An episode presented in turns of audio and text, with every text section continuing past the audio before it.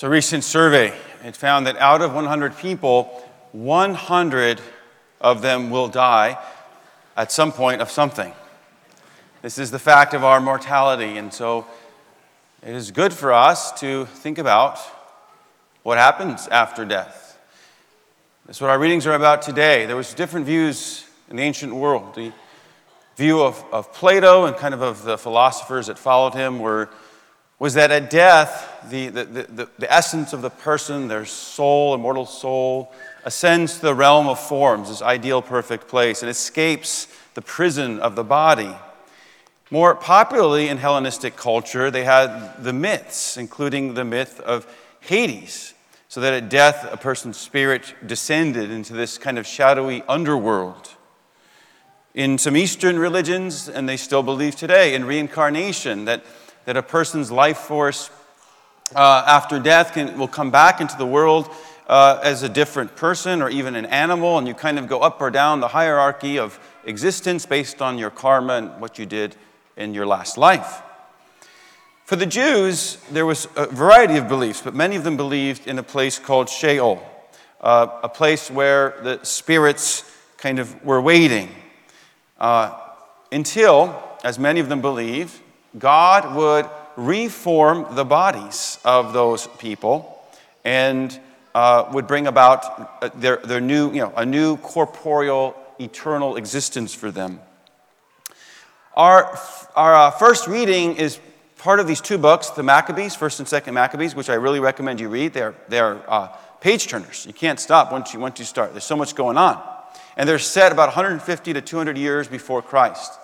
So, this is um, to understand what was going on, you have to remember this guy, Alexander the Great. Remember him? He conquered, he conquered all the, the, the, the, uh, the, the, the, Middle East and, and Europe and things like that, and he, um, he ended up uh, dying quite, quite young, and his empire was split amongst different generals.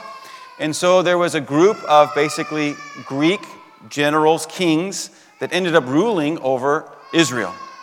And one of those decided that he didn't like how the Jews were distinct. The Jews were distinct because of circumcision. They were distinct, of course, their belief in one God, of course. They were distinct also in their food laws. And so he wanted them to blend in, to be assimilated. And so he was forcing them to do so. So our reading today is about a group of seven brothers who refuses to go along with this. And so they're being first questioned, interrogated, bribed, and then threatened and tortured and killed because they will not disobey the laws of God. And there's this back and forth that goes on. And during part of this conversation, you know, they're being threatened with having their hands chopped off. And they say, Go for it, here you go. God who made this one will give me a new one. And if you think the, these brothers are brave, you should read about their mother their mother is there, and instead of crying and saying, Please don't hurt my sons, she's encouraging them. You know, don't be afraid, son. You know, God will give you a new body. Not all Jews believed in the resurrection. We know about one of the, of the groups, which was very prominent in our Gospels, the Sadducees. Right? The Pharisees did believe that on the last day, God will raise up all those who have died. They'll, they'll, have, they'll have bodies as well as spirits. But the Sadducees did not believe that. The Sadducees believed that when you died, that was the end of your personal existence. And that is why they were sad, you see? That's how, anyways, that's how you can distinguish them. Remember them.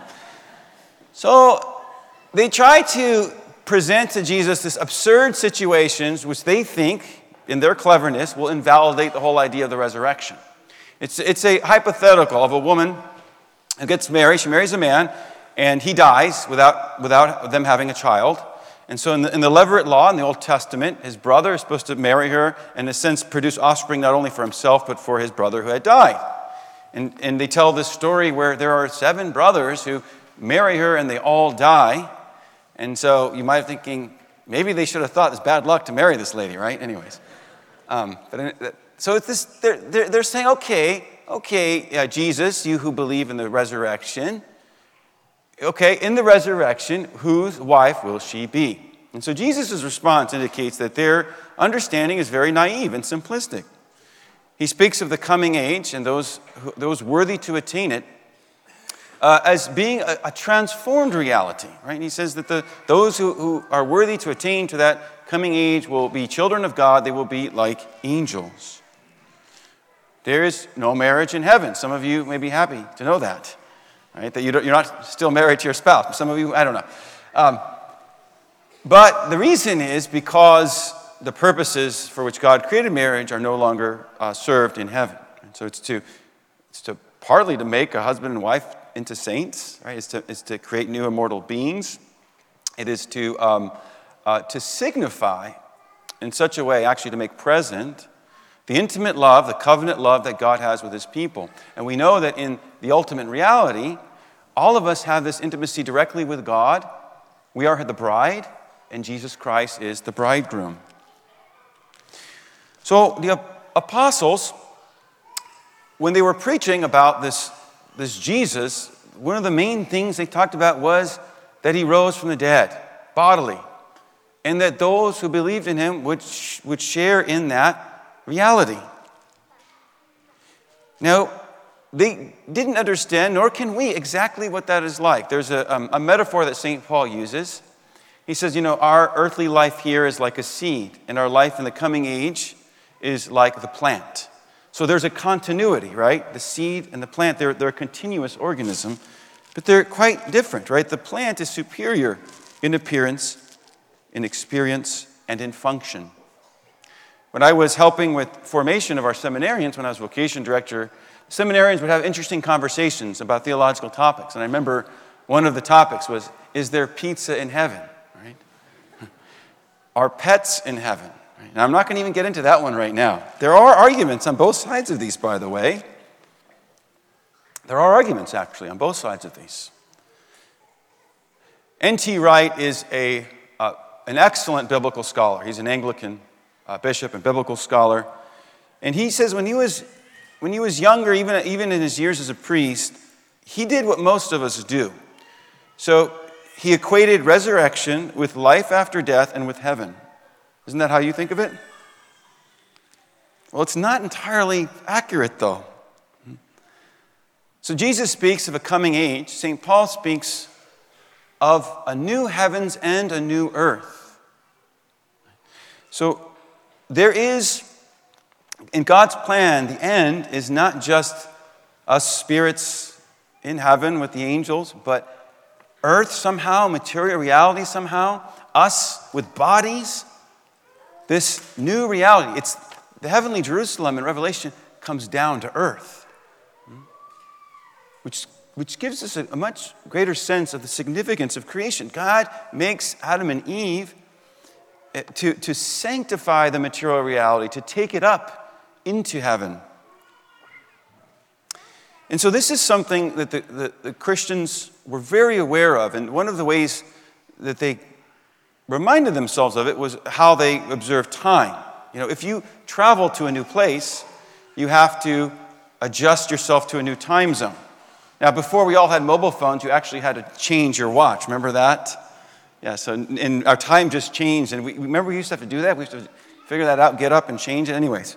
So you have to adjust not just your watch, but your, your, yourself. You have to adjust yourself to a new time zone. So the early Christians you know, for the Jews, Saturday, the seventh day, the day of rest, was the most important day. But for the Christians, they began to gather to celebrate the Mass on Sundays. So Sundays took on this new significance. Sunday was the first day of the week, but the Christians understood it kind of as the eighth day, the day that never ends. This is the day that Jesus rose from the dead. And not only that, not only were they celebrating Sundays every week, but the, the, the calendar began to be oriented around the annual feast of Easter. This became the most important thing. So all of their time was oriented to this event in which Jesus' resurrection is the future coming into the present. This future perfected reality in which good triumphs over evil, life over death, all of this is brought, was brought into time by the resurrection of Jesus Christ. And so, as we gather and we say the creed every Sunday, we say we look forward to the resurrection of the dead and the life of the world to come, when that which has begun to exist now will be consummated. So, if we really believe in the resurrection, there's a, a couple of things, at least a couple, if not more, that follow from it. First, we understand the primacy of that other time zone. You know that Father Ignatius is from Kenya, and they're in a very different time zone. So sometimes I'll hear him early in the morning or late at night on the phone, right? Because he's accommodating himself to the time zone of his family and friends back, back in Kenya. Okay? So we have, we have to live our lives in a way that we have, we have oriented, accommodated our lives to this, the future time zone. As Christians, there should be things about us that are strange to others. Right? The way of the Beatitudes and the Sermon on the Mount. We know that the poor in spirit, the mourning, the meek, the merciful, the peacemakers, those hungry for justice, and the persecuted are truly blessed. When the world tells us constantly that it is the rich and powerful that are blessed. One of the strange things that some of us do is we embrace celibacy for the sake of the kingdom. Remember, Jesus talks about the future age, there's no marriage. Some of us live that future age now by embracing apostolic celibacy. This is supposed to make people say, That's strange. right? Why do you do that? And it is. It is a sign pointing to that reality, that future reality, when we will all have this intimate relationship with God, of which marriage is a sign itself a sacrament. St. Paul says, in our way of life, should say to others that the world in its present form is passing away. And so let us turn our gaze to God and to the things and set our hearts on the things that endure. Secondly, if we really believe in the resurrection, it helps us to deal with, to bear loss and suffering, right, without falling into despair like the Maccabean martyrs and their mother. For them, having their hand chopped off, I mean, sure, it, it hurts, right? Of course, but deeply, they understood it as like losing your baby teeth. And that's the truth of the fact, of the, of the matter. The more that, and, and not only that, but when we bear suffering in faith, united to God, and this is another amazing reality, we are participating in producing this future glory. St. Paul, he says that our sufferings in this life are a momentary light affliction which are producing for us an eternal weight of glory.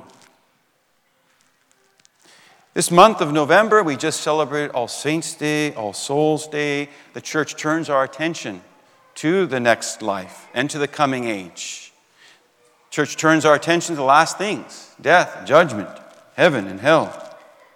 If you walk by in the hallway, you'll notice those names on the wall are all the funerals we celebrated over the last year. There's 53 of them here. It's a lot. There's a, there was a man who used to play go- golf with a priest. His name was Bob, and he would ask the priest different questions. And one day he asked him, he said, he said, Father, is there golf in heaven? And the priest said, Well, I'm not sure. I'm, I'm going to ask God about that. The next week they gathered together, and, uh, and Bob said, Do you have an answer, Father? And the, and the father said, I have good news and bad news. He talked to God, and he said, There is golf in heaven. What's the bad news? Bob asked. Well, you have a tee time there next Tuesday.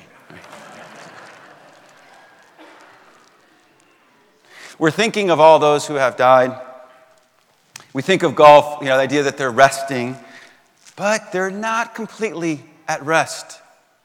They don't have their bodies yet. They're not in the new heavens and the new earth yet, right? They are still, well, the Blessed Virgin Mary has her body, right? We know that. But so they're still looking forward with us to the final reality. In fact, they're cheering us on as we do our part to bring about the age to come. For he is God not of the dead, but of the living.